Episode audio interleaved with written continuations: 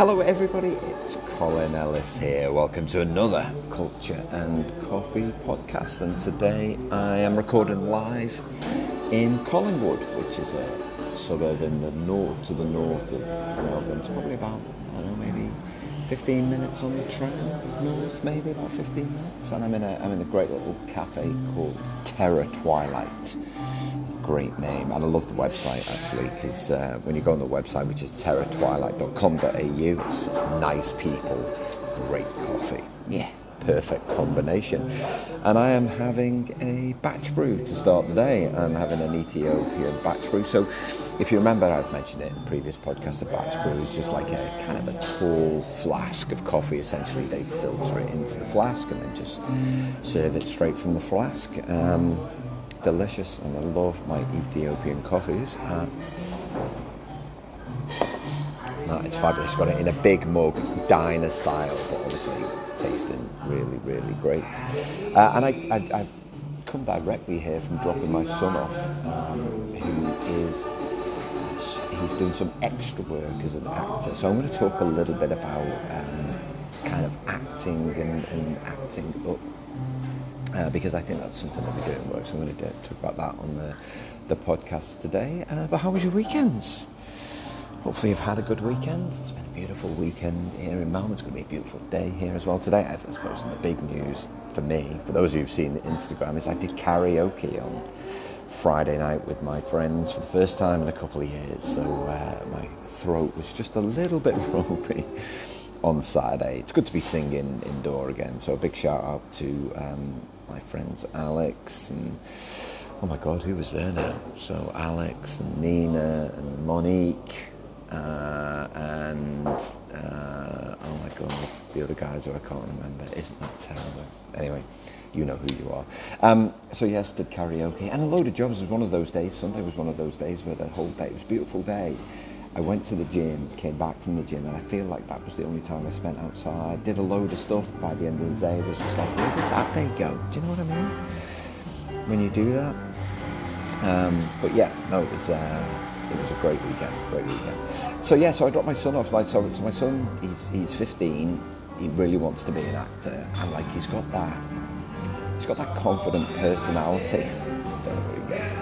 he's got that real confident personality and, and like he's one of those like naturally funny people so I think he'd be really good at acting so we're really encouraging you know with that. So he's with an agency although you know he wants to be an actor but for the last two years there's been little or no drama performances going on. So it's kind of stymied his, his ambition somewhat. But anyway he got approached about a month ago three weeks ago, four weeks ago, um, to do some extra work. Uh, so that's where he is today. He's on site. I dropped him off at like 6.15 in the morning. He had to do a COVID test. First COVID test he ever had to do. So like his day is going to improve after that. It's like, oh my God, is this what people have to do? I'm like, yeah, dude. It's what we have to do to prove that we're negative. Um, and I left him there, and of course, you know, we talked about being curious and listening and trying his best to take everything in. Um, so yeah, so he's kind of a mix of nervous and excited, uh, which is great. Uh, but it got me thinking when I was planning the podcast yesterday. It, it, just got me thinking about kind of this concept of acting, of of putting on a different face, of assuming a different persona, almost, and the fact that you know, many people do that when they actually go to work. You know, we've all done it. I, am saying like like I've never done it, and I've definitely done it myself. So I'm just gonna going to talk just a, a, about that on the podcast this morning, and, and some strategies, some things for you to think about if you feel that you're doing that. I remember in one of my personal, one of my uh, permanent jobs, you know, when I was uh, head of the department, we had a leaving do for a guy who was retiring and this guy, he was one of those. He was one of those guys, and and like just hu- hugely capable person, like depth of knowledge. Like he'd been there a while, been with the organisation a while. He had this incredible depth of knowledge, but he was just a bit miserable. Do you know what I mean? Like when he walked through the door, like he was dragging his face in a plastic bag behind him, just scraping it on the floor. It's like, oh, here he comes gob on the floor again. And um, I could never figure out why. Now, I didn't do that classic thing of telling him to be positive and have a, you know, gr- growth mindset all of those things that immediately sap your positivity. Come on, be positive. Oh God, do I have to? Um, but I just focused, you know, when I when I took over the team, I think he was like, I, I want to say he was like a year away from retirement, and, and um, I just, you know, my goal was to make sure that he was you know, being a good team member, doing his job well, contributing, and you know, to be fair, he did all of that. He just, he just went about it with a kind of resignation, um, and I get it. Anyway, we had his leaving. Cut long story short, we had his leaving do, and uh, uh, his wife came up to me and she was like, "Oh, it's so great that you're doing this." And you know, we put on cake and drink and all the stuff. And she said, "I'm just so surprised hearing the stories." I was like, well, "What do you mean?" she was like, oh, well, I've been asking, you know, kind of what, what they thought of my husband. And they said, oh, you know, he, you know, he has his moments. He's just a bit grumpy. She's like, that's not who he is at all. That's not, you know, the kind of person we see at home. You know, he's a granddad, and he's he's like he's fun granddad. He's always making the grandkids laugh.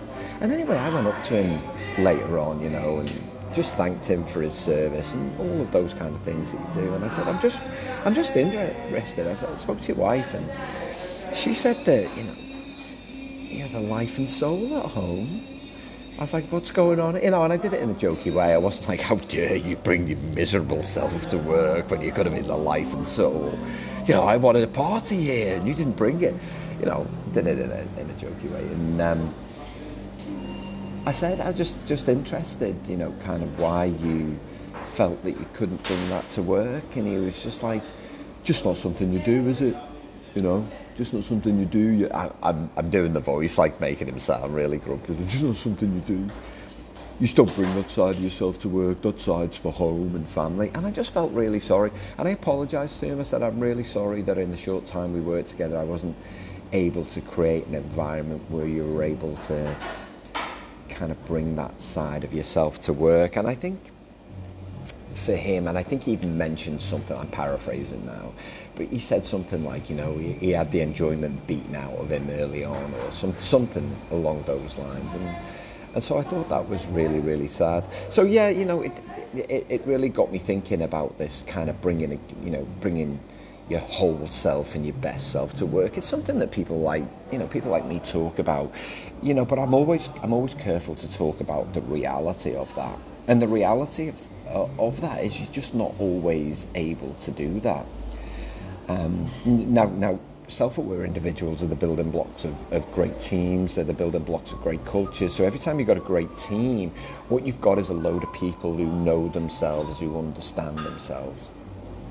And so I think fundamentally we get the kind of people we are. Um, you know, and then there's just a number of factors at play as to whether that's the person that we kind of, you know, show up and work. So, so, so a few things. So if you find yourself in that in, in that place where you don't feel like you're able to bring your whole self to work, right? So the first thing I think is is to be really clear about the, your, your own values you know, kind of who are you? What do you stand for? What's your plan?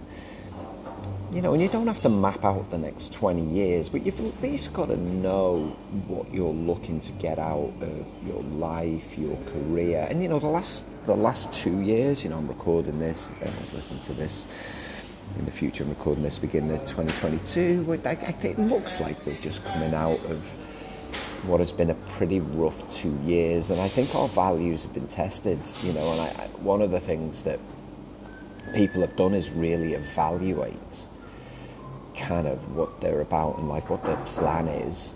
Um, and, and, and, and then are taking steps. So, kind of, who are you? What do you stand for?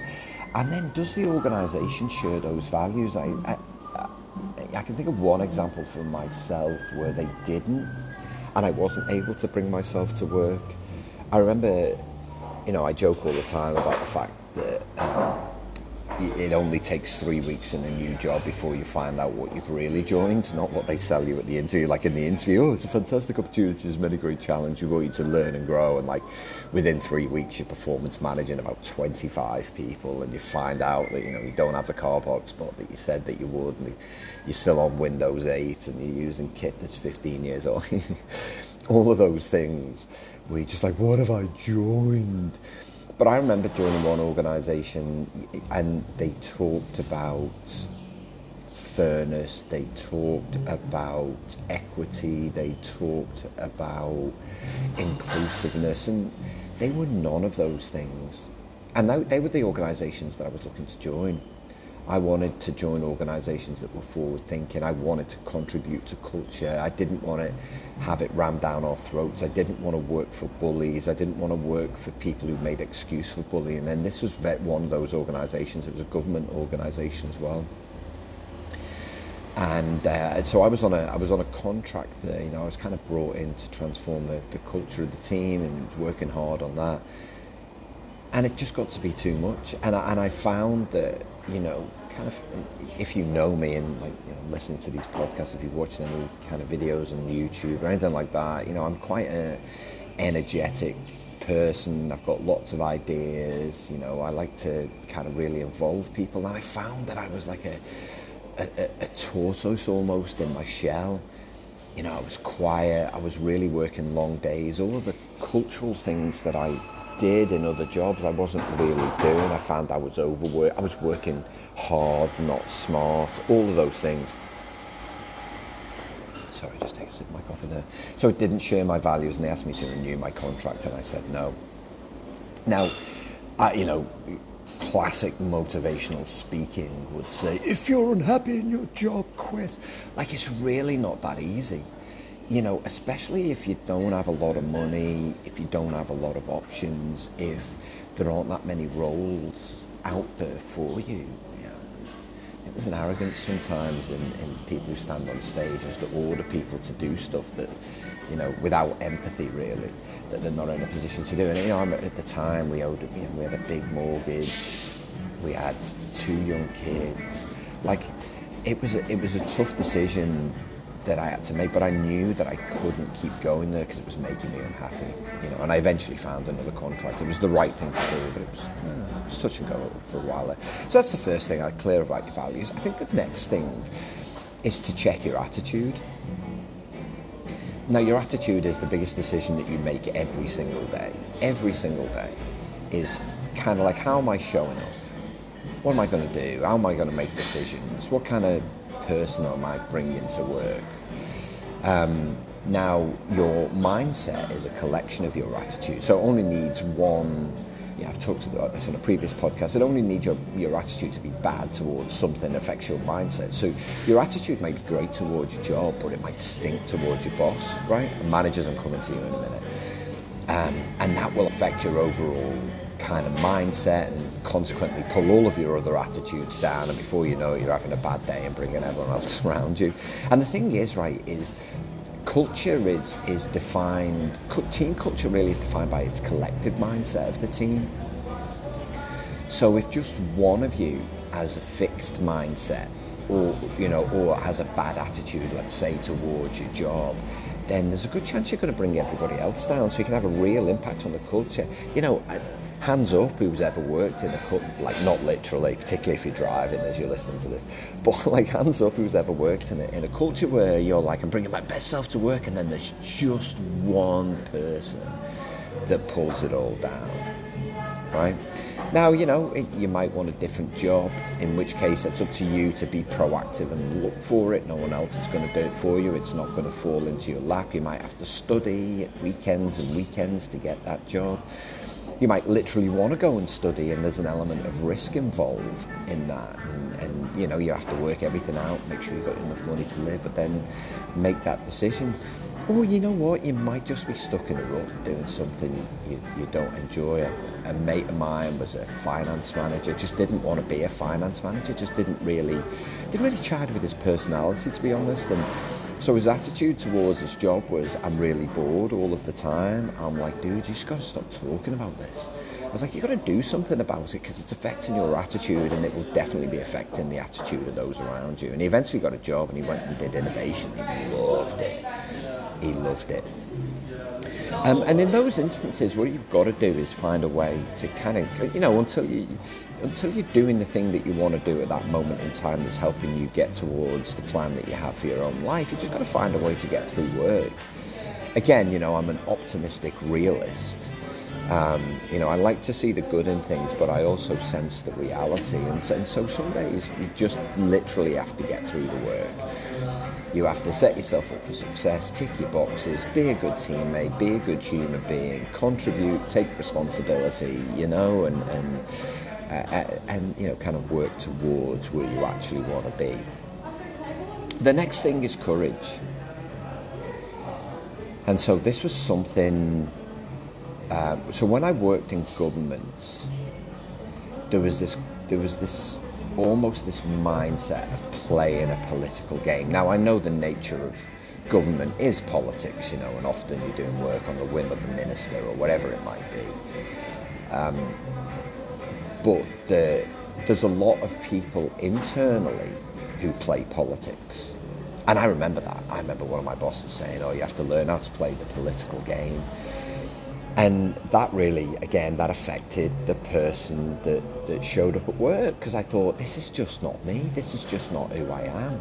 And like the values, we had a good values match with the organisation, but there was almost this cultural kind of conformance that was required in order for you to gain acceptance. And um, I didn't want to do that. So, you know, again, it, it affected, you know, it meant that I had this game face on and, uh, you know, I was constantly, I don't know, challenged by this need to play a political game. You could see all these other people doing it, people, you know, um, who were overestimating costs and sizes of things in order to get things approved, making things seem bigger and better than they actually were in order to get stuff approved or backstabbing other people. And I just, nah, I wasn't going to do that. I remember having a word with myself one, one evening and, and, and being like, no, I was hired to be the difference. I wasn't hired to conform. You know, I you know I was hired to bring something different, and so what that really required was me to be a little bit more courageous, to not play that game, to not be like everybody else to not play politics, to not gossip and stab people in the back, to not just follow the same mindless processes that people have been following for years and, and, and not look at ways that we can improve them. And you know, once I had a bit more courage and, and once I made a decision to do some things differently, then I had to have the courage of my conviction and, and, and, stick to them. And at that point, I was, you know, I was able to be me again.